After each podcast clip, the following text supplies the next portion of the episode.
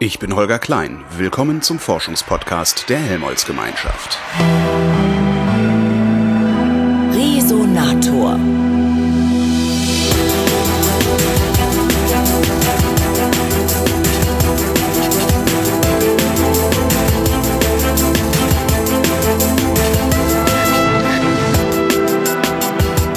Ich bin nach Leipzig gefahren zum Umweltforschungszentrum und äh, treffe da Ralf Seppelt, der ist Leiter des Departments für Landschaftsökologie. Hallo Ralf. Hallo Holger. Ich dachte immer, Landschaft sei schon Ökologie. Fast. Fast. Fast gut. Fast gut. Das äh, ähm, ist im Prinzip richtig. Wenn man jetzt in die Theorien reinguckt, dann wird das Erste, was einem Ökologe dann sagen wird, naja, Landschaft sind dann aber auch mehr mehrere Ökosysteme zusammen. Also das Ökosystem ist ja die Lehre vom Haushalt, des Naturhaushaltes, Stoffkreislauf, welche Tiere sind da drin, etc., welche Funktionen werden da ähm, äh, zur Verfügung gestellt. Und in der Landschaft finde ich immer viele, viele Ökosysteme zusammen. Da mhm. finde ich, ein, da finde ich eine agrarische Nutzung, da finde ich einen Wald, da finde ich ein Gewässer, da finde ich äh, unterschiedliche Mikroorganismen im Boden, da finde ich auch natürlich unseren Wohnraum, Straßen, Infrastruktur, da finde ich ganz, ganz viele Elemente drin. Äh, und die interagieren. Und das fängt dann langsam an, kompliziert zu werden, wenn ich dann über Landschaft rede. Dann, Stimmt. Wenn ich über Landschaft rede, gucke ich aus dem Fenster und sage, oh, schöne Landschaft hier. Damit halt hast du schon, damit hast du schon was impliziert, was nämlich eigentlich ein ganz, ganz wichtiger Aspekt ist, ähm, den Naturwissenschaftler mal gerne unter den Teppich kehren, nämlich du hast gesagt, das ist eine schöne Landschaft. Ähm, jetzt bist du auch von Berlin nach Leipzig gekommen da kann man jetzt länger drüber streiten, ob das eine schöne Landschaft ist oder nicht. Wir haben in Berlin reichlich Gegend. Also ich unterscheide zwischen Gegend und Landschaft, aber ich glaube, das ist eher unwissenschaftlich. Na, das drückt ein bisschen was aus. Ich meine, es gibt ja Leute, die tatsächlich darüber forschen, wie nehmen die Leute denn ihre Landschaft und ihre Umgebung wahr. Äh, und es ist ein ganz wichtiger Bestandteil von unserem Wohlbefinden, wo wir uns, wo wir uns aufhalten wollen, wo wir wohnen wollen. Ähm, und alleine die Frage, wo wohnen die? Warum wohnst du in Leipzig? Warum wohnen wir? Äh, warum wohnst du in Berlin und ich in Leipzig? Ähm, hat natürlich ganz viele Rahmenbedingungen, aber ähm, das ist auch einer der Forschungsfragen, die die letztlich bei uns im Zentrum äh, bearbeitet werden. Das heißt, ihr guckt euch richtig an, warum siedeln Menschen, wo sie siedeln? Ja, klar. Kannst du mir erklären, wer auf die bekloppte Idee gekommen ist, nördlich der Alpen zu siedeln?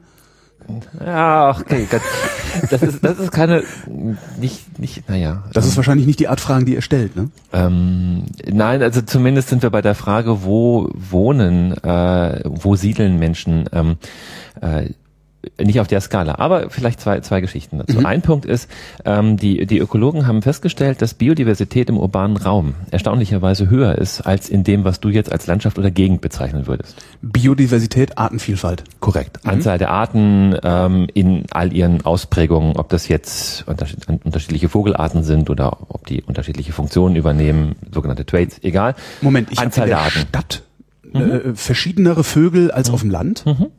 Das klingt falsch. Nein, das ist, äh, klingt falsch und ist deswegen auch eins dieser interessanten Ergebnisse und hat zwei Gründe. Natürlich, der eine Grund ist ähm, das mit dem, was du Gegend genannt hast. Mhm.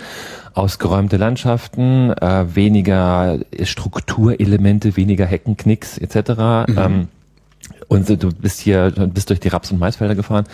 Ähm, das, ist das, das ist das eine Argument, natürlich unsere agrarische Nutzung. Das andere Argument geht aber ein bisschen in die Richtung, wo siedeln wir? Städte haben sich in Europa da angesiedelt, wo es auch sehr viel diverse Ausstattung im Naturraum gab. Da waren zwei Flüsse, da war eine Aue, da waren vielleicht Rohstoffe, da war es Geolo da war es eine geologische Verwerfung. Das heißt, die Städte waren, der Mensch ist dahin gegangen, wo er viele ökosystemare Dienstleistungen viele Optionen für die weitere Entwicklung gefunden hat. Und deswegen ist es da auch von der Ökologie diverser. Überraschend, aber das war ja. das und und jetzt kannst du natürlich fragen, warum liegen jetzt welche Städte wo? Hat sich das verändert, seit wir die, äh, wie hast du sie gerade genannt, die Dienstleistungen, äh, seit wir die selbst zur Verfügung stellen können, seit wir unsere Straßen selber bauen und nicht mehr auf Flüsse angewiesen sind? Ich denke schon. Ähm, dass ähm, wir sind ja mit, mit, der, mit der Landnutzungsforschung hier im UFZ sind wir vornehmlich hier in europäischen Gegenden unterwegs. Aber wenn man, wenn wir, wir haben auch viele Projekte, die im internationalen Ausland sind, die zum Beispiel in in, in, in Vietnam äh, unterwegs sind oder da, wo ähm, die, die, die äh, Bevölkerung viel enger an den Naturraum angebunden ist, als wir es hier sind. Hier ist Mensch von Natur über weite Strecken entkoppelt. Mhm. Ähm, da, wo diese direkte Kopplung, wo mehr Subsistenzlandwirtschaft da ist, also Landwirtschaft für den Eigenverbrauch und nicht für den Verkauf auf dem Markt, ähm, da ist diese, ist, ist diese Kopplung sehr viel enger und auch ähm, äh, kann ich zum Beispiel Migrationsmuster viel, viel einfacher erklären, weil sie noch durch den Naturraum bestimmt sind. Ja. Hier ist das nicht mehr der Fall. Und dann kommen solche Dinge nämlich rein, wie demografischer Wandel, wie die alternde Bevölkerung und dann fängt sich nämlich an, dieses, diese Gegend äh, etwas zu entleeren. Also dann hast du natürlich den Wegzug von Bevölkerung von den ländlichen Räumen in die, in die Metropolen nach Berlin, nach Leipzig, aus welchen Gründen auch immer. Sind Städte Landschaften auch? Natürlich also sind Städte auch Landschaften. Das ist ein ganz, das ist ein ganz wichtiger Aspekt. Ähm, Städte sind deswegen Landschaften, weil ich, wenn ich in die Stadt gezogen bin, da natürlich auch wieder etwas an Natur vorfinden will. Und das ist ja nicht nur mein Wohnraum, mein Habitat. Es ist nicht nur meine, meine Wohnung, sondern es ist, ich muss arbeiten, ich muss mich versorgen, ich muss atmen, ich will auch einigermaßen gesund unterwegs sein, ich will mit meinen Kindern spielen. Und insofern sind Städte auch Landschaften, weil ich brauche letztlich auch Parks und Grün und so weiter. Wenn ich da nur wohnen wollte und dann vielleicht noch mich frage, ich möchte gerne ähm, Verkehrswege minimieren und, und, und Energieverbrauch minimieren, ja, dann würden Städte anders aussehen, als wie sie jetzt aussehen. Und ja, dann nennt man so Le Corbusier. Ja, genau. Das, ja, ja. Und insofern ähm, interessiert uns natürlich auch, was im urbanen Raum passiert. Mich interessiert, äh, uns interessiert Klimaregulationspotenzial. Warum kühlen Parks? Äh, warum? Klimaregulationspotenzial. Tolles Wort. Ja, ist mir rausgerutscht jetzt. Nein, ähm, ist ja, ist ja super. heißt, heißt auch so. Ich wohne unmittelbar am Flughafen oder am ehemaligen Flughafen Tempelhof in ja, Berlin. Das ist, ähm, da ja. gibt's, da gab's ja eine Riesendiskussion drum, das Ding zuzubauen oder einen Park hinzumachen oder sonst was. Und äh, es hieß immer, nee, das Ding wird gebraucht, um die Stadt nachts abzukühlen. Ja. Ist das das? Ja, ja, ja. Also wir haben hier, also eine Doktorandin bei mir im, im, im Department ist unterwegs und misst tatsächlich mit dem Thermometer den Kühlungseffekt. Wir haben hier mehrere Studien auch basierend auf Fernerkundungsdaten gemacht. Wie gestaltet sich dieser, diese urbane Hitzeinsel? Weil dieser ganze mhm. Beton speichert Wärme, ähm, strahlt diese Wärme dann auch am Tag ab, gibt die ab und deswegen sind urbane Räume wärmer als, als, die, als die Umgebung. Und jedes, äh, überall da, wo Vegetation ist, wo dann Energiefluss ist, Evapotranspiration, um ein bisschen wissenschaftlich zu werden, ähm, ist natürlich dann wieder kühlend. Evapotranspiration? Heißt, ja, das, ist, das ist, wenn die Pflanze schwitzt. Ach, die Pflanze. so ähm, Habe ich das richtig verstanden? Es ist immer nur dann Landschaft, wenn auch Natur da ist? Ich würde mal im allgemeinen Verständnis ja, ja mhm. so wie wir das betrachten. Wobei Natur ziemlich häufig vorkommt. Ja, spätestens wenn ein Mensch irgendwo steht, ist das ja schon Natur, oder? Ja, aber auch Mikroorganismen sind an unterschiedlichsten Orten und insofern ist dann äh, ist das auch ja wieder was Spannendes. Stimmt, das heißt, man kann es letztlich gar nicht abgrenzen. Also, äh, Eben, ja, ja, selbst, genau. aber der, der Gemeinde wäre Landschaft. Wenn ja, man, ja. Äh, ja. Mm. Also die, ja. Du sagtest eben, äh, auf der Skala von nördlich der Alpen, südlich der Alpen würdet ihr nicht arbeiten. Auf was für Skalen forscht ihr denn? Seid ihr eher lokal oder regional unterwegs? Ja, wobei auch diese Begriffe, je nachdem, wo man sie anwendet, unterschiedlich verstanden werden. Ähm, nein, wir sind natürlich auch nördlich und südlich der Alpen unterwegs, aber die Frage, die wir vorhin in dem Thema hatten, ist, warum ist, warum sind die Menschen über die Alpen gezogen? Mhm. Auch und dann noch in die Richtung. Hannibal kam von der anderen Seite. Ähm, Egal, also nein, wir sind hier regional unterwegs. Wir haben hier sehr viel in Mitteldeutschland, in Deutschland, ähm, weil es vor der Haustür liegt, könnte man jetzt sagen, weil wir hier auch sehr viel an, an Infrastruktur implementiert haben. Also wir machen hier Versuche, wir haben hier zum Beispiel, um Biodiversität zu erforschen, ein großes Experiment aufgebaut in unserem Standort in Halle, wo wir unterschiedliche Pflanzengemeinschaften ausgebracht haben und jetzt gucken, wie reagieren die unter Klimawandel. Ähm, das versuchen wir zu übertragen in die Region hier nach Mitteldeutschland, gucken uns hier an, wie verändert sich hier das Klima, welche Artverschiebung gibt es, wie produktiv sind diese Naturräume hier.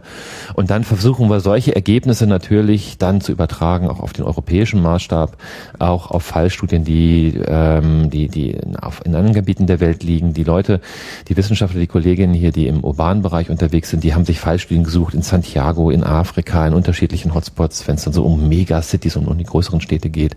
Und letztlich machen wir auch seit ein paar Jahren, versuchen wir das auch in einen globalen Rahmen einzubetten und gucken uns an, wie sehen globale Szenarien aus und wie können wir die Ergebnisse, die wir hier auf dem regionalen Maßstab entwickeln, dann auch auf andere Gebiete übertragen. Wie gemein, wie, wie, wie, wie gemein, ähm, wie allgemein, wie allgemeinerbar ist das? Genau.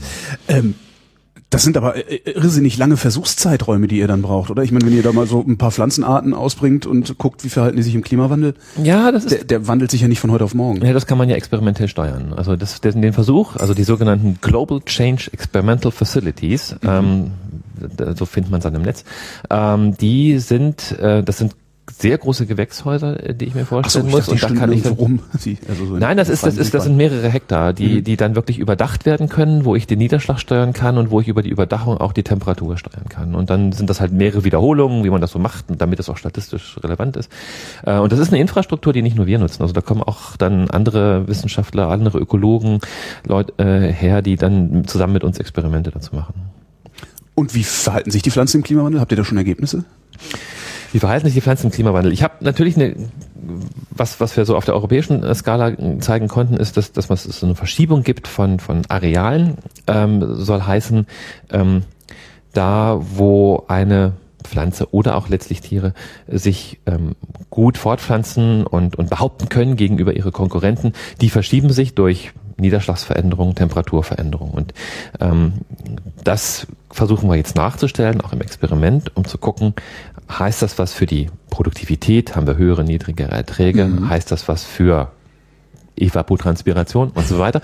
Ähm, und das Spannende, was wir da an Ergebnissen haben, ist, dass ähm, wir natürlich uns jetzt nicht nur die Pflanzen an sich und die Artgemeinschaft der Pflanzen angucken, sondern auch die Interaktion mit anderen, also mit Insekten, mit Spezies, mhm. mit die, die jetzt davon leben, die da ihre Eier ablegen.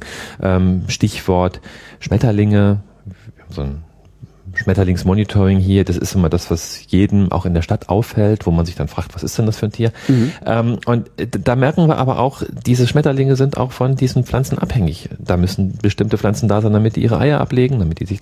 Und jetzt ist dann natürlich die interessante Frage, das, was durch das Klima für die Pflanze passiert, stimmt das auch mit dem ein, was für ein Schmetterling passiert? Ja. Und meistens dann leider nicht. Und wenn das dann nicht mehr überlappt, diese Areale, dann stirbt einer vielleicht von beiden aus, wenn es jetzt eine symbiontische Artgemeinschaft war oder nur eine stirbt aus oder die andere setzt sich mehr durch, weil das vielleicht dann der also der, der, der die Nahrungsquelle war von mhm. dem Schmetterling, der das gar nicht mehr macht, weil es ist ihm zu warm oder zu kalt oder was auch immer.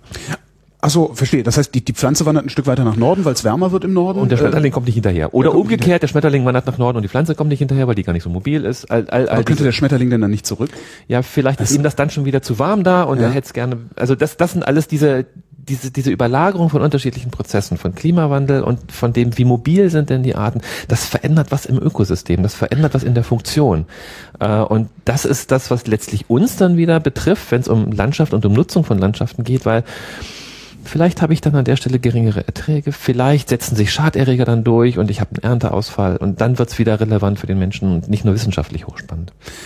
Lassen sich denn überhaupt aus eurer Forschung dann so, ich sag mal ja, Handlungsoptionen ableiten? Also dass, dass, dass ihr sagen könnt, nee, bau da mal lieber eine andere Pflanze an, sonst wird das da zu warm oder, äh, oder dass der Schmetterling mitkommt oder, oder irgendwie sowas? Ähm, im, ja, ja, ja, ja. Also wir haben einen Versuch, ähm, den, den wir hier vor zwei Jahren gemacht haben, äh, im, im, im Obstbau von, ähm, von, von ich glaube den Namen darf ich nennen, Sachsenobst, ähm, dass äh, die da haben wir uns gefragt, ja, diese ganzen Äpfel, die da produziert werden für die Moss, die brauchen Bestäuber. Mhm. Sonst gibt's da keine Äpfel. Ja. Bestäuben sind, weiß jeder, Bienen. Uh, und ähm, erstaunlicherweise sind es jetzt nicht nur die Honigbienen, die natürlich sehr in der, die, die häufig in der Presse sind, sondern es sind auch Wildbienen. Deutschland hat roundabout 800 Wildbienenarten. Mhm. Also das sind echt viele. Und ähm, wir haben dann einen Versuch gemacht und haben dann ähm, Nisthilfen ausgebracht. Also da muss man sich nur so kleine Bambusröhrchen vorstellen, wo die reinkriechen, ihre Eier ablegen, dann machen sie, legen sie ein bisschen Honig dazu, machen zu und dann kommen am nächsten, im nächsten Jahr kommen dann die geschlüpften Wildbienen raus. Und das und funktioniert? Also die sind so doof, dass man nur so ein Röhrchen dahin tun muss und dann kommen die an? Das hat, hat, hat nichts mit doof zu tun. äh, das finden die gut. Ja. Also ne, jetzt hm? Also Mensch, Engel. Wohnung etc. Also das, das mhm. finden, das war hochattraktiv. Ne? Und Wohnraum, Berlin ist es ein Problem, ne? Und auch Leipzig fängt an, ein Problem zu werden. Und für die Wildbiene ist das auch ein Problem, mhm. Wohnraum. Ähm, führt dann dazu, dass wir da, wo wir die Nisthilfen ausgebracht haben, 15 bis 20 Prozent höhere Erträge hatten. So. Und das ist etwas, wo dann mhm. äh, die Landwirte gesagt haben, hey, das kann ich auch, dieses komische ja. PE-Rohr und die Bambusstäbe, das säge ich mir zusammen und verteile die da. Das ist das war der gute Effekt. Das ist ein, natürlich haben wir was erreicht. Ähm, für uns war viel erschreckender, dass tatsächlich die Landschaften, die an sich hübsch aussehen, das ist ja. nicht Gegend, das ist Landschaft, ähm, trotzdem schon so bereinigt waren und gestört waren, dass Funktion fehlte. Und, und das ist also eigentlich Funktion im Sinne von Bestäubungs, also Bestäubungsfunk, ja. dass mhm. diese Funktion fehlte. Ne? Und das ist eigentlich das, der, der Kernpunkt, der unsere Forschung in diesem Landnutzungsbereich auch ausmacht. Ähm, wir verfolgen die Hypothese, dass wenn wir Biodiversität schützen wollen, wenn wir Arten schützen wollen, dann muss das in den genutzten Naturräumen passieren, durch eine richtig angepasste Bewirtschaftung. Und dann haben wir auch was davon.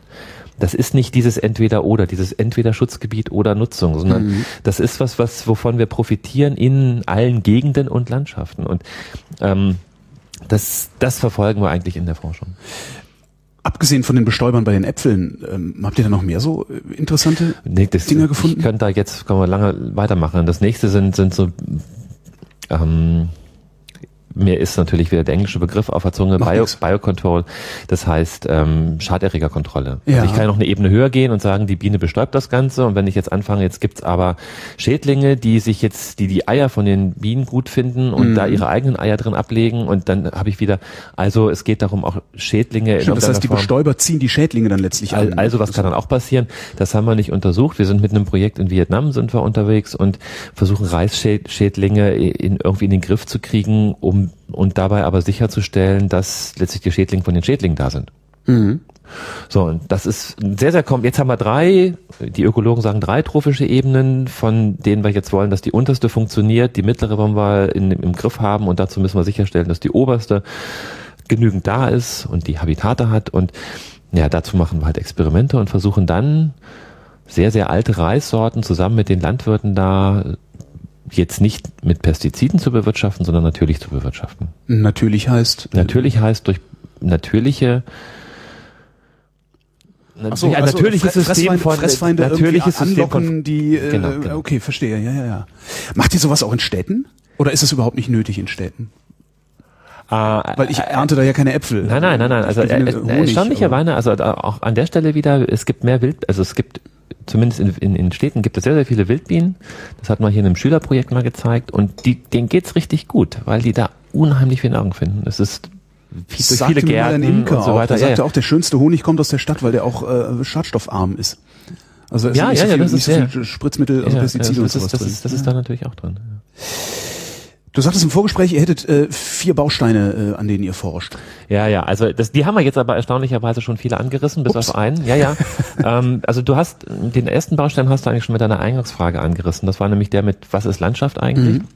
Und eins dieser Bausteine, die, da geht's konzentriert um das, was wir eben besprochen haben. Landschaft, wie nutze ich die, welche Konflikte gibt's da? Ähm, der dazugehörige Baustein, um das vernünftig zu machen, den haben wir auch. Das ist nämlich dieses, wie funktionieren Ökosysteme? Welche Experimente brauche ich dafür? Wie funktioniert diese Interaktion zwischen mhm. unterschiedlichen trophischen Ebenen, also zwischen Fraßfeinden etc. Ähm, den dritten Baustein haben wir auch angesprochen, nämlich den Lebensraum Urbanes. Ja. Also weltweit ähm, ist das zwar nicht flächenrelevant, ein Prozent der, der, der terrestrischen Erdoberfläche geht für Städte drauf, mhm. das ist nicht sonderlich viel, aber mehr als 50 Prozent der Menschen weltweit leben in Städten und ist größter Umsatz von Stoff, von Energie und treibt natürlich diesen ganzen Bedarf, der irgendwie aus der Landschaft gegenkommen muss, an. Also die Äpfel, die von der Biene bestäubt werden müssen irgendwie. Genau, diese Äpfel. Ähm, und ähm, die, äh, der dritte, der vierte Punkt, den wir jetzt noch nicht besprochen haben, der nur ein bisschen angeklungen ist, vielleicht durch deine Fahrt von Berlin nach Leipzig, ist der Energieversorgung. Also ähm, Deutschland hat sich Energiewende auf die Fahnen geschrieben, hat sich auf die Fahnen geschrieben, möglichst in, in regenerative Energien umzustellen. Und das hat natürlich auch einen Effekt auf, auf Landschaften, auf, auf Flächennutzung. Also angefangen von die Trassen, die jetzt in der Diskussion ja. sind, die natürlich Landschaft zerschneiden, was uralte Themen eigentlich wieder aufreißt, die wir früher mal hatten, wie groß müssen Habitate sein und so mhm. weiter. Das ist ein anderes Ding. Aber auch, wie nutze ich wie nutze ich eigentlich das Material, was ich vom Acker kriege? Also nutze ich das jetzt, indem ich es esse? Nutze ich das, indem ich es verheize, um es jetzt ganz platt zu machen? Mhm. Ähm, die Diskussion ist eigentlich nicht mehr so relevant. Was uns viel mehr interessiert, ist, wie ist so eine stoffliche Nutzung? Also wie nutze ich vielleicht ähm, Material, was ich vom Acker ziehe, ist das jetzt tatsächlich einfach nur für die Düngung gut? Brauche ich den Kohlenstoff, um den Acker fruchtbar zu halten? Mhm. Oder darf ich den tatsächlich in eine Biogasanlage tun? Wenn ich ihn in eine Biogasanlage tue, wie homogen muss er sein, damit die vernünftig damit arbeiten kann? Also all diese Frage, wie kann ich das Material, was ich beernten kann, grundsätzlich am besten nutzen und auch ins Energiesystem einspeisen. Und das ist der vierte Teil, mit dem wir uns beschäftigen. Du hast eben schon mal gesagt, ihr baut riesige Gewächshäuser, um da ähm, zu gucken, wie verhalten sich so Arten äh, im, im, Klimawandel. Nee, äh, sagt ja, man Arten? Auch. Pflanzen sagt man auch Arten, ne? Ja, ja. Okay. Ähm, Heißt das, ihr habt jetzt auch noch Felder, auf denen ihr irgendwie Mais, Raps und sonst was anbaut und eine Biogasanlage, um zu gucken, wie das da drin nein. Also was, nein, nein, anders nein, gefragt, nein, was sind eure Werkzeuge, womit nein, forscht ihr? An, an der Stelle haben wir Kooperationen, die äh, Biogasanlagen betreiben und äh, das betrifft jetzt weniger die Landnutzung, sondern eher den ähm, mikrobiellen und und und und und äh, anderen Teil bei den Kollegen, die dann eher an der Verfahrenstechnik beteiligt sind. Also die haben natürlich Anlagen, die sie auch teilweise im Labor nachstellen. Ähm, das läuft aber alles beim Biomasseforschungszentrum. Das ist nicht in unserem Kern damit drin. Und die geben also, euch dann einfach die Daten, die was zum Rechnen das, Ja, oder die fragen uns dann auch, wie modelliert man das, wie simuliert man das Ganze, wie können wir da zu Modellen kommen, also solche Sachen halt auch. Wie geht's unseren Ökosystemen? Naja, 45 Prozent der äh, Weltfläche sind gestört, durch einen Mensch überprägt. Ähm, das gilt insbesondere hier Echt. Wir haben fast den halben Planeten. Äh, äh ja.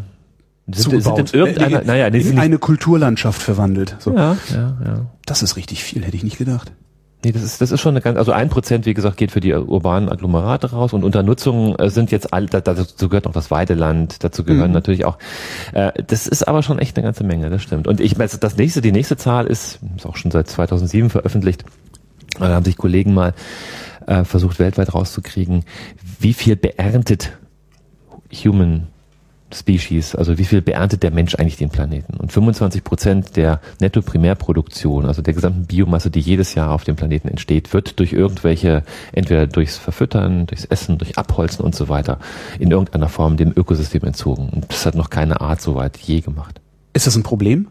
Oder ist es egal? Also weil es wächst ja nach.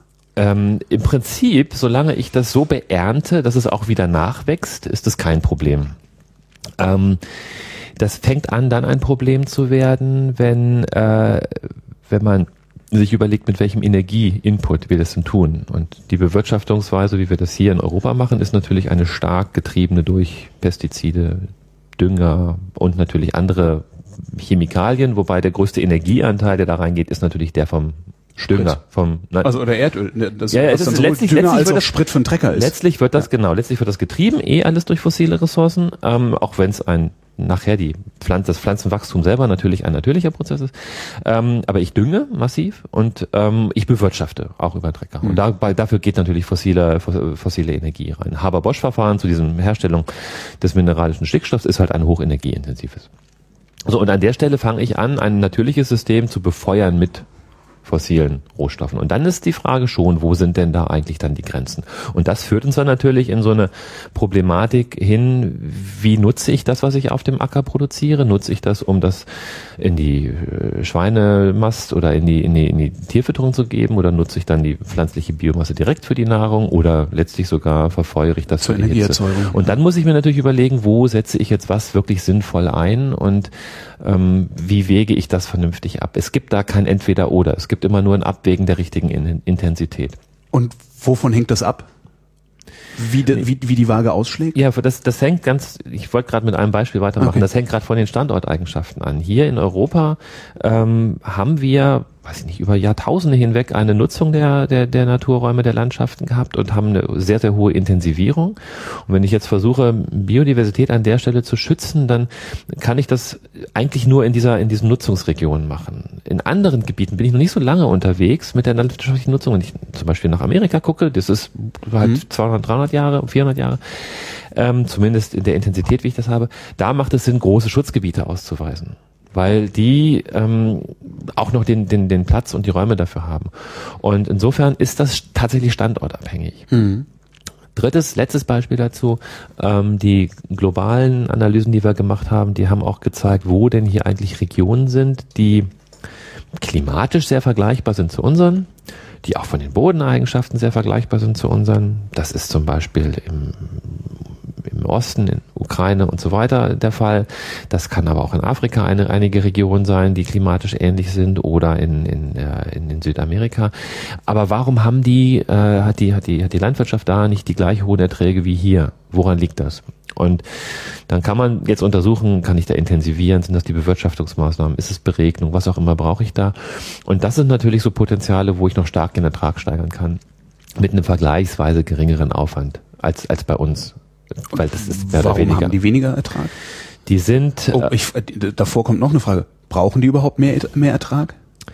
Ähm, das ist. Also weil wir, ja, wir, ja. wir beurteilen das aus unserem Ma mit unserem Maßstab, aber vielleicht brauchen die das gar nicht. Also das ist eine gute Frage. Ähm, und das ist, das ist natürlich, ja, bitte. Ähm, dann dann fängt es auch, äh, bei solchen Fragen fängt es dann natürlich auch an, sehr ähm, äh, wertend zu werden, ne? weil dann kommen ja sehr, auch unsere Zielvorstellungen da rein. Mhm. Also mhm. nicht im Sinne normativ, sondern wo wollen wir denn eigentlich hin? Mhm. Also, und das ist noch ein ganz anderes Thema und ein sehr, sehr wichtiges Thema, was auch einige Kollegen hier bearbeiten im sozialwissenschaftlichen Bereich brauchen die höhere Erträge? Die Frage wolltest du beantwortet haben. Ja, ähm, letztlich werden wir neun Milliarden sein hier auf der Welt, 2025, 2030.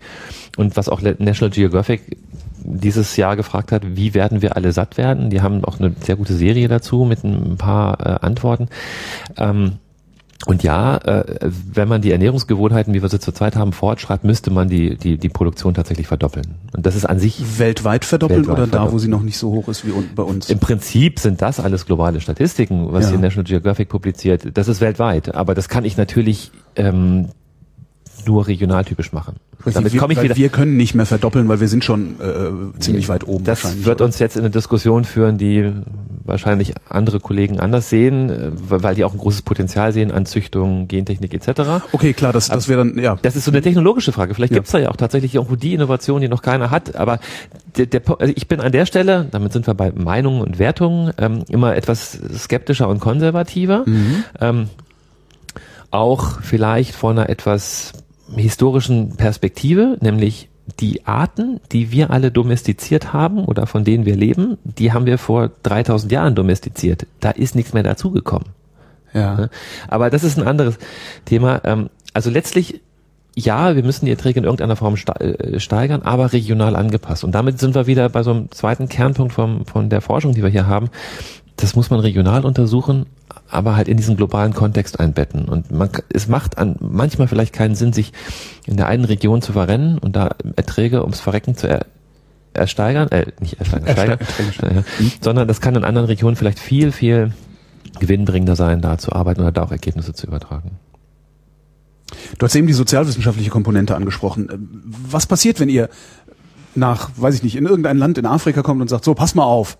Ja, das geht, das, so geht Wir das haben ja hier nicht? Bambusröhrchen.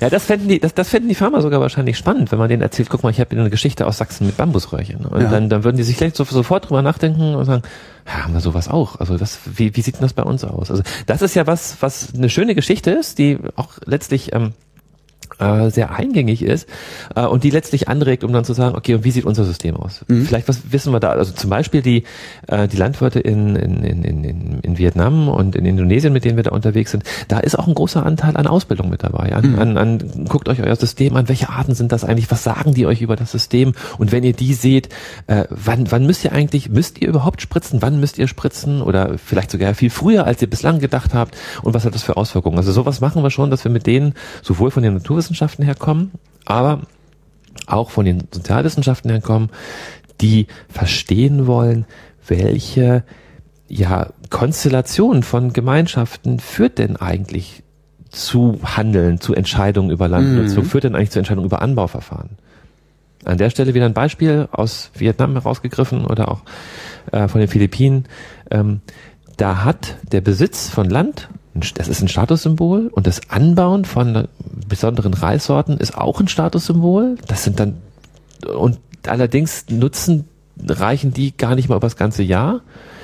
Wenn diese unsere westliche ökonomische Sichtweise hat gesagt, pass auf, dafür kriegst du so viel Geld, wenn du das verkaufst, kannst du dir aus der Niederung, aus der Industriekultur, wo sie ganz viel Reis anbauen, mhm. genug kaufen, um die ganze Familie zu ernähren. Ist zwar so richtig, macht aber keiner. Weil das ist deren. Das ist eine Kultu das ist, kulturelle das ist, Frage. Das ist, das ist eine kulturelle Rahmen mit ja. kulturelles Setting, das ist erstmal so. Und da muss man das auch wahrnehmen und muss dann gucken, okay, was kann man denn für die Leute konkret tun? Und vielleicht hängt es ja an den Ökosystemen, an der Wasserverteilung, was auch immer. Also insofern, das ist ein, das ist ein Punkt. Das klingt, das klingt wie ein Fass ohne Boden. Also als könnten Heerscharen, Heerscharen von Ralf Seppels eigentlich über die Welt marodieren und äh, das ist super lokal, das lokal und regional äh, beim, beim, beim Optimieren helfen.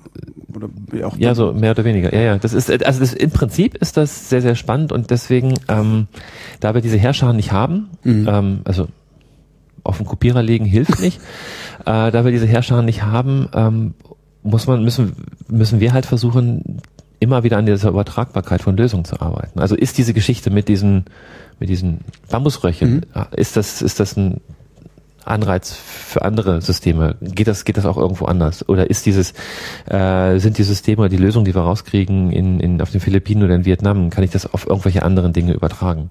Deswegen ist das eigentlich der, der, der, der wirklich, das, das darf halt nicht einfach nur eine Fallstudie bleiben. Synthese ist da der, der, das große Schlagwort. Hm. Das gleiche gilt für die Sozialwissenschaftler auch.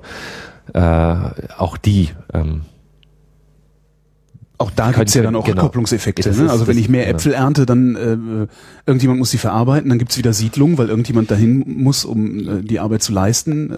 Nein, die, die Sozialwissenschaftler gehen eigentlich eher so ein bisschen in eine andere Richtung. Die versuchen dann bei uns herauszukriegen, wie sind denn diese, äh, warum entscheidet der oder die das oder warum kommt es zu gewissen Entscheidungen nicht? Mhm. Also ein sehr, sehr prominentes Beispiel waren, waren, waren Analysen, wo wir uns versucht haben rauszukriegen, was ist denn eigentlich da bei dem IPCC passiert? Welche Regelungen haben die? Warum sind die eigentlich nicht zu einer, zu einer, zu einer Lösung gekommen? Ja. Und, und was ist denn da eigentlich? Also wer hat eigentlich, warum gab es da eine tatsächliche Vermischung zwischen wissenschaftlichen Fakten, die geliefert werden sollten und äh, eigentlich muss man sich über die Ziele klar werden, wo man hin will. Also alleine zu verstehen, wie funktionieren Governance-Systeme? Warum, ja. warum gibt es hier eine Wasserrahmenrichtlinie, wo es um einen gesunden Naturraum geht und eine Düngeverordnung? Und warum reden die Leute nicht miteinander? Die einen, die die Düngeverordnung machen, die anderen, die die Wasserrahmenrichtlinie kontrollieren sollten.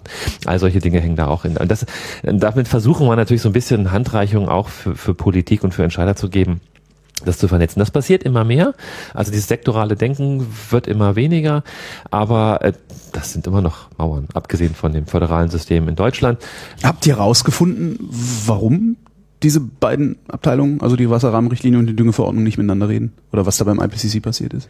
Also beim IPCC, also bei der Wasserrahmenrichtlinie, da muss ich sagen, habe ich die Studie jetzt nicht mehr vollständig mhm. im Kopf, ähm, aber ähm, beim, beim IPCC war es ähm, war sehr viel, hing sehr viel natürlich an dem, an dem Kopenhagen-Prozess, in dem, in, wo sehr viel Hoffnung äh, wirklich auch geweckt wurde, dass es, dass, dass nachdem jetzt IPCC die Faktenlage geschaffen hatte und es eigentlich klar wie Kloßbrühe ist, so, dass, dass es da ja. Veränderungen global gibt.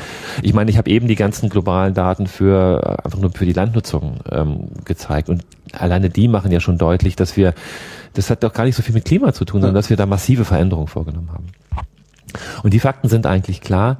Ähm, und was dann wirklich schwierig geworden ist, ist, dass es eine Vermengung gab zwischen ähm, oder dass, dass, es un, dass es eigentlich unklar war, was, was denn die gemeinsamen Werte sind und die Ziele, wo ich hin wollte mhm. und das immer wieder passiert und dass das immer wieder nicht, nicht klar ausgesprochen wurde, sondern dann zurückgespiegelt wurde auf die Wissenschaft, wir brauchen noch mehr Fakten, wir brauchen noch mehr, äh, wir brauchen noch mehr Informationen. Und es war gar nicht die Unklarheit, dass das Informationen fehlten, also die sachliche Information fehlte nicht wirklich, sondern der politische wurde, Wille aus der, dieser Information auch äh, Handlung es, es ein, ein, ein, ne, das, das, das ist ja dann noch der zweite Schritt, sondern auch der Konsens ähm, zu sagen, ja, das, das das, das akzeptieren wir so und jetzt müssen wir an der Stelle mhm. gewisse Entscheidungen treffen. Und was dann darüber on top kam, ist, dass dann auch Wissenschaftler natürlich unterschiedliche Rollen eingenommen haben und dass Wissenschaftler dann sich von der Rolle des, sagen wir mal, ähm, äh, Science Brokers, also bringen die richtige wissenschaftliche Information auf der richtigen Aggregationsebene rüber hin zum Science Advocate ähm, bewegt haben, die dann sagen, äh, ja, aber ich habe auch eine eigene Meinung und wir müssen mhm. eigentlich in die Richtung. Und sobald ich ein Advokat wäre, äh, bin dann dann ist, bin ich nicht mehr neutral. Ja. Das macht jeder von uns. Also jeder hat eine hat eine ja, Meinung. Klar, die sind alle letztlich ja sicher. Jeder ist mal Informat Informationsgeber und jeder ist, ist auch mal ähm, versucht, einen Prozess in eine Richtung zu bringen, nur das muss ich deutlich machen. Mhm. Und, und das ist etwas, was da, glaube ich, richtig gegen die Wand gefahren ist. Wenn ich in der Lage wäre, dich mit so viel Macht auszustatten, dass du Prozesse in deinem Forschungsbereich in Richtungen lenken könntest, wohin würdest du, du meinst, lenken? Du meinst die Forschung oder du meinst jetzt ähm äh, Politik? Also ich habe Pech gehabt wegen der Nachfrage. Ja, damit hast du mir noch eine neue Frage geliefert, ist auch nett. das ist natürlich eine also ein, das ist das ist eine sehr sehr schwere Frage. Also naja, du hast ja du hast doch sicher eine Ahnung davon, wohin wir uns entwickeln, wenn wir uns weiter so entwickeln. Also wenn wir einfach so weitermachen wie bisher. Also kann ja auch sein, dass das völlig in Ordnung ist. Ich habe nur irgendwie das Gefühl, dass das nicht ist. Nee, das ja, aber damit damit werde ich jetzt, also damit verlasse ich wirklich so ein bisschen mein Kompetenzgebiet hier. Also Ach, damit, damit nee, das ist damit fragst du mich jetzt jetzt an, um das mal deutlich zu machen, mhm. ähm, dann eher als als Ralf Seppelt und nicht als äh, an der Stelle als Wissenschaftler.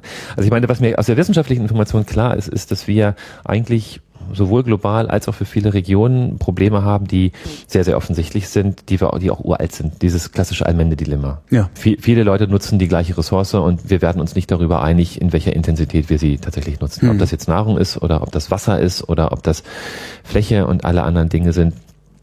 Das sind einfach Common Goods, ne, allgemein verfügbare Güter und die, ähm, die, die müssen wir letztlich so nutzen, dass wir die, äh, dass, dass wir die nicht übernutzen und uns über lange Sicht nicht damit gegen die Wand fahren oder den, den, die, eigenen, die eigenen Ressourcen weggraben. Jared Diamond hat dazu ein super Buch geschrieben, ähm, was auch sehr kritisch diskutiert werden kann, weil viele seiner Analysen auch in Frage gestellt werden können. Kollaps, warum Gesellschaften mhm. äh, da sind oder untergehen, gab es noch einen Untertitel zu. Uh, und da stecken sehr, sehr viele, ähm, sehr, sehr viele Informationen eigentlich drin. Am, am, meisten mag ich eigentlich so ein Beispiel von den, von den, von den Wikingern, die versucht haben, auf Grönland zu siedeln und wo er ähm, deutlich gemacht hat, also ich glaube, er hat vier Punkte, die da in diese Richtung gehen, sagen. Also das sind natürlich die Ressourcen, die eine Gesellschaft braucht, um zu überleben. Es sind die, äh, es sind die Handelsbeziehungen nach außen und eventuell kriegerische Beziehungen nach außen. Aber es ist der dritte Punkt, machen wir drei, reicht, ähm, ist die, ist wie, wie adaptiert, wie flexibel ist eine Gesellschaft, um auf veränderte Bedingungen einzugehen. Und das ist, hat bei den Wikingern zum Beispiel gar nicht geklappt. Die wollten weiterhin ihren Weizen anbauen, die wollten weiterhin ihre Tiere haben, obwohl sie, wenn sie auf Fisch umgestellt hätten, wäre es alles viel einfacher gewesen. Und da sind sie baden gegangen.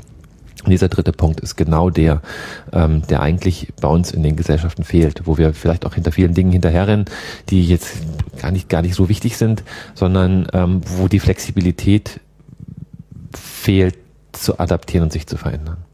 Und jetzt bin ich wirklich dann, das ist dann eine persönliche ja. Meinung, also wenn dann die Grünen angeranzt werden wegen äh, einem Veggie-Tay oder wie auch immer, es ist grottenschlecht kommuniziert worden, kann sein, dass es was stimmt, hilft. Das ist ein guter Hinweis darauf, was das Kernproblem was, was ist, dass, dass, dass wir eigentlich überhaupt nicht resilient sind. Nein, sind, sind ja. das, das, also ich meine, wie resilient wir wirklich sind, wissen wir nicht, weil die große Störungen haben wir nicht wirklich erlebt und, ja. und geguckt, was passiert denn danach. Ähm, aber das ist an der Stelle, das ist so, das ist das, wo es mir im Magen grummelt. Mhm. Und wohin würdest du gerne noch forschen? So was, was, was? Das war die Forschungsfrage. Das, das ist jetzt die Forschungsfrage, die du lieber beantwortet hättest vorhin. Also die Forschungsfrage, ähm, die ist vielleicht ein bisschen einfacher, aber was ähm, wir haben von den ähm, ich bin ja Naturwissenschaftler oder mhm. tatsächlich sogar um, um das lange Jahre ist es her. Ich habe mal Mathematik studiert, da bin ich eigentlich von losgelaufen. Ähm, und wir haben im naturwissenschaftlichen Bereich, glaube ich, schon sehr sehr viel verstanden. Wobei wir da was, was uns da gerade am, am, am Wickel, was wir da gerade am Wickel haben und was die spannendste Frage ist, dieses Schutz von Ökosystemfunktionen in genutzten Landschaften, wie ich gesagt habe, wo das ist, das ist noch sehr, sehr kompliziert. Es gibt viele, viele Wechselwirkungen, die ja. kurvischen Ebene. Das ist, das ist das, was naturwissenschaftlich eigentlich die, die, die spannende Geschichte ist. Nee, was, ich würde mich gerne tatsächlich ein bisschen mehr in diese Wechselwirkung von sozialen Systemen zu ökologischen Systemen. Wie nutzen wir das? Wo sind da die Trade-offs? Wie lösen wir solche Allmende-Dilemma anhand von Fallbeispielen? Das mhm. ist eigentlich was, wo wir sukzessive hin sollten. Da gibt's viele Leute, die da schon unterwegs sind, ähm, aber das ist, glaube ich, das, was als nächstes da ansteht. Ist das äh, wissenschaftlich geboten oder hast du da hauptsächlich Bock drauf?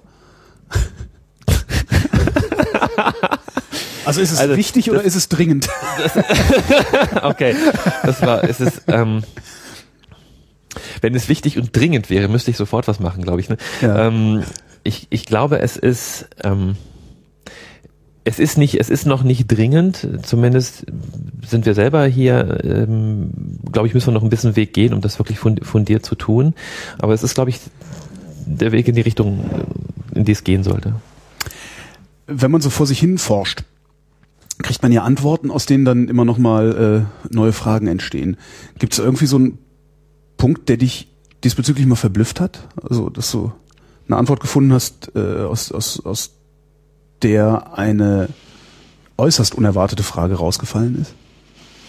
Ach, das ist ja ein disruptives Element.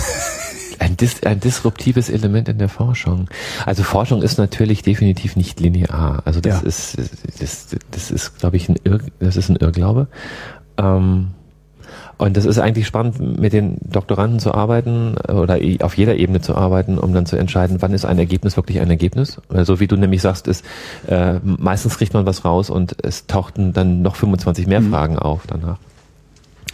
Ähm, aber das ist eigentlich auch das, was mich antreibt und was, was Spaß macht. Also mit hier mit den Kollegen, mit den Doktoranden oder mit den, mit den Mitarbeitern zusammenzuarbeiten und zu sagen, hey, Moment, halt, stopp. Das ist schon ein super Ergebnis, das ist schon spannend. Ähm, und ähm, insofern, was mir am meisten eigentlich Spaß macht, sind, wenn daraus dann neue Ideen geboren werden, die dann auch vielleicht so ein bisschen off-topic sind. Also die mhm. jetzt nicht so, das Experiment habe ich gemacht und jetzt nehme ich noch zwei Schmetterlinge mit dazu oder jetzt, jetzt nehme ich noch die Art mit dazu, sondern ähm, ich gucke mal ein bisschen links und ein bisschen rechts. Und vielleicht an der Stelle zwei, zwei Beispiele dazu, die auch genau wieder ins Thema passen. Eine schräge Idee, die wir vor ein paar Jahren hatten, war, uns global anzugucken, welchen Wert denn eigentlich Bestäubungsdienstleistungen haben.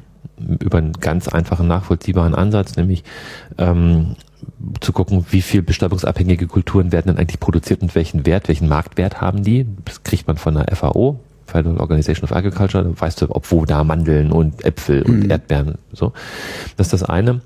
Und ähm, dann haben wir und dann kann man über die, über die ökologische Kenntnis, wie weit denn dieser Ertrag wirklich bestäubungsabhängig ist, ausrechnen, welchen Anteil hat denn dann die Bestäubung an dem Marktwert. Ähm, und das haben wir dann aber räumlich aufgelöst gemacht für ganz viele Pixel auf der Welt und wir haben es in der zeitlichen Dynamik uns angeschaut. Also wie hat sich das verändert? Und was wir dabei zeigen konnten, war, dass der Wert von bestäubungsabhängigen Kulturen, Obst, Äpfel, Erdbeeren, in den letzten zehn Jahren schneller gestiegen ist als der von nicht bestäubungsabhängigen Kulturen. Weizen, Mais und so weiter. Und da haben wir gesagt, oh, und das global. Hm. Und dann, dann, was, woran liegt denn das jetzt? Also liegt das daran, dass die anders produziert haben? Liegt das an den Produktionsmengen? Nein, nein, wenn wir das alles rauskorrigieren, dann, mhm. dann ist das irgendwie, das wird teurer, da fehlt eine Funktion. Das war was, wo wir gesagt haben, das ist alarming. Ähm, mhm. das ist, also das ist schon, und das, das sieht man auch, diese Hotspot-Regionen sind in, sind, in, sind in, in Kalifornien, sind, sind hier in Italien, Norditalien, in der Po-Ebene. Und wenn man dann nämlich hergeht zu den anderen Kollegen rüber, zum Beispiel bei den, bei der äh, bei der Ökotoxikologie, die ähnliche Karten machen und sagen, wie viele Pestizide werden denn hier ausgebracht und das gar nicht zusammentun, dann sagen, ja. ach du meine Güte, das sind ja die gleichen Gegenden. Das heißt, die Erdbeeren sind so teuer, weil wir so viel Pestizide ausbringen. Ja, das wird jetzt wieder alles sehr, sehr einfach. Der Wissenschaftler ja, schreibt es sich ein bisschen, aber nein, ich meine, mein, mein Statement dazu wäre, ähm, da wird so viel ähm, wieder ein Bereinigendes in mhm. der Landschaft gemacht, das wird dann von Landschaft zu Gegend, ne, um mhm. das wieder aufzugreifen. Ähm, oder es werden so viel Pestizide ausgebracht und das System gestört, dass tatsächlich die Häuschen fehlen. Ja. So, und, und das ist was, wo man dann die Bilder sieht, wie, wie, wie, wie große Trucks in Amerika Honigbienen nach Kalifornien bringen, damit die da die Mandeln bestäuben. Und wo dann in, der, in Kalifornien Zeitungsartikel kommen, wo sagen, nee Leute, Mandeln mache ich nicht mehr die hacke ich klein, ich baue hier Ananas an. Das ist selbstbestäubend, damit mache ich hier mehr Gewinn als mit den Mandeln, weil den, den, den, den Farmer zu mieten, der mir hier den Truck hinstellt, ja. mit dem, das ist zu teuer. Und in China sieht man die jungen Frauen, die dann mit einem Pinsel die, die, den, den Apfelbaum bestäuben, mit der Hand. Dabei bräuchten die bloß Bambusröhrchen. Also Zum Beispiel, wenn es denn dann für die Art, aber im Prinzip ja, bräuchten ja. sie, wenn wir das in Häkchen setzen, dann die Bambusröhrchen. Also das sind so Sachen, wo du dann sagst, ja, wie, wie kommt man eigentlich als Mathematiker dazu, okay. sowas zu machen? Ja, ja, also normalerweise, also die Mathematik habe ich studiert, ist Ewigkeiten her. Nein, so lange nicht. Äh, ich habe angewandte Mathematik studiert. Ähm, das war damals ein Studiengang, der ähm, hat, hatte halt ein vernünftiges Mathestudium angeboten, ein volles, aber hat vorgeschrieben, dass man zur Hälfte noch Informatik machen soll und zur Hälfte eine weitere Ingenieurswissenschaft, die man sich aussuchen konnte. Und mhm. ich bin, mein Sohn sucht ja auch gerade nach einem Studienplatz. Ich war so in der ähnlichen Situation. Ich wollte mal was Vernünftiges lernen nach der Schule, ähm, das aber jetzt nicht wirklich nur Wolkenkuckucksheim. Mhm. Und wirklich was, wirklich was Neues lernen, dachte ich, dann bohrst du halt in die Mathematik rein ähm, und dann guckst du mal ein bisschen rum, was sonst noch so geht. Und das fand ich, ich fand das dann zusammen mit den Ingenieuren sehr, sehr spannend, weil die nämlich, äh, da habe ich plötzlich gemerkt, wozu die das brauchen. Und dann saß man da in der Vorlesung und der Prof fing an und machte das und das und das und grinste man. Natürlich, jetzt macht er da und da die Eigenwertzerlegung und dann hat er nachher den größten und dann kann er damit das machen. Okay, geschenkt, weißt du. Äh, das, alle anderen Ingenieure wussten das nicht. Und umgekehrt kann man dann hinkommen und sagen, wenn sie das Problem haben, dann würde ich die und die verfahren und so. Und das hat mich super, das hat mich sehr gereizt. Ich habe dann eine Promotion bei den Mathematikern ausgeschlagen und bin zu den Ingenieuren gegangen und habe mit denen über sozioökologischen Systemen gearbeitet, weil ich wissen wollte, wann sind denn Recycling-Systeme stabil? Also Diplomarbeit gemacht zum Thema duales System Deutschland, wie viele Subventionen müssen da reingehen, damit sich das hält und sowas. Und da bin ich hängen geblieben. Dann war ich bei den Agrarökologen in Braunschweig, habe über Optimierung von Ackerbausystemen dann promoviert und ähm, dann bin ich hier gelandet. Also das war so diese Anwendungsgeschichte und immer dahinter zu sagen, okay, mit welchen Methoden gehst du daran? Und deswegen ist das Department hier auch sehr methodisch ausgerichtet. Also wir machen sehr viel Statistik, sehr viel Optimierung, sehr viel Modelle, aber halt immer mit der Anwendungsfrage dahinter. Worüber haben wir zu reden vergessen? Ich glaube, das, worüber haben wir vergessen zu reden? Ähm, also ich meine, man, man kann in der in den, in den 45 Minuten wirklich nicht das abgrasen, was, was wir hier in, den, in dem Topic machen. Ich glaube, der wichtigste Punkt ähm, ist rübergekommen, Ressourcennutzung und all das, was sowohl in dem sozialen, ökonomischen System da drin hängt und in dem, äh, in dem naturwissenschaftlichen System da drin hängt. Ich entschuldige mich an der Stelle gleich bei all meinen Kollegen von den Sozialwissenschaften, die auch super spannende Sachen machen, die ich aber jetzt hier nicht erwähnt habe äh, oder nur, wo ich nur an der Oberfläche angekratzt habe. Ähm, aber ich glaube, das, das Bild ist rübergekommen, was uns hier bewegt und was uns hier antreibt. Ralf Seppelt, vielen Dank. Oh ja, bitte.